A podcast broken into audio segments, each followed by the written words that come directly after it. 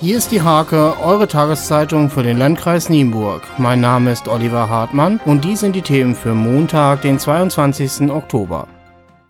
Detlef Meyer bleibt Bürgermeister der Samtgemeinde Grafschaft Hoya. Bei einer Wahlbeteiligung von nicht ganz 28 Prozent erhielt er 90,67 Prozent der Ja-Stimmen. Der alte und neue Verwaltungschef, dessen zweite Amtsperiode bis zum 31. Oktober 2026 dauert, zeigte sich sichtlich zufrieden mit seinem Ergebnis. Er schaute insbesondere auf die Wahlbeteiligung. Die meisten Menschen gingen mit fast 37 Prozent in der Gemeinde Gandesbergen an die Urne, die wenigsten mit fast 22 Prozent in Hassel. Da brachte wohl auch der zeitgleiche Suppentag nichts. Die größte Zustimmung erhielt Meyer mit fast 95 Prozent in Himmelhausen, die geringste mit rund 88 Prozent in Hilgermissen.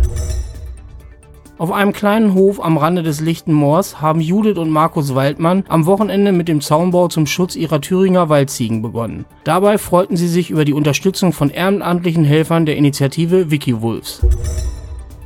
Die Nienburger Heilquelle wird für Interessierte illuminiert. Die Volkshochschule und Klimaschutzagentur laden für kommenden Mittwoch zu einem Vortrag ein. Eine fetzige Show mit etlichen Ohrwürmern und ein begeistertes Publikum, das hat der Abend mit Petticoat und Pomade des Rehburg-Lockumer Kulturvereins im Rehburger Bürgersaal geboten. Mit einem großen Flohmarkt des SC Uchte und einem verkaufsoffenen Sonntag ist der dreitägige Uchter Oktobermarkt zu Ende gegangen. Der traditionelle Markttrubel rund ums Rathaus und die Gewerbeschau verzeichnete wieder tausende Besucher auch aus dem weiteren Umkreis Uchtes. Zum Sport. Die HSG Nienburg mischt in der Handball-Oberliga weiter oben mit. Mit 33 zu 26 fegte Rot-Schwarz die SG Börde Handball aus der Meerbachhalle und bleibt somit dem Spitzenreiter MTV Forstfelde dicht auf den Spuren. Dank einer guten Defensive war das Spiel bereits frühzeitig entschieden und der Jubel vorprogrammiert.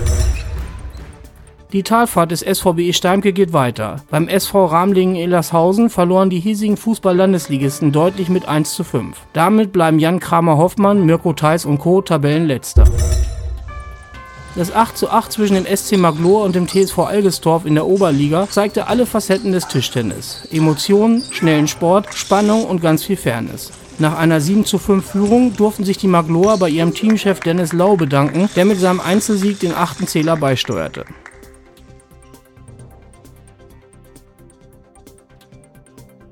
Diese und viele weitere Themen liest ihr in der Hake am Montag oder unter www.diehake.de.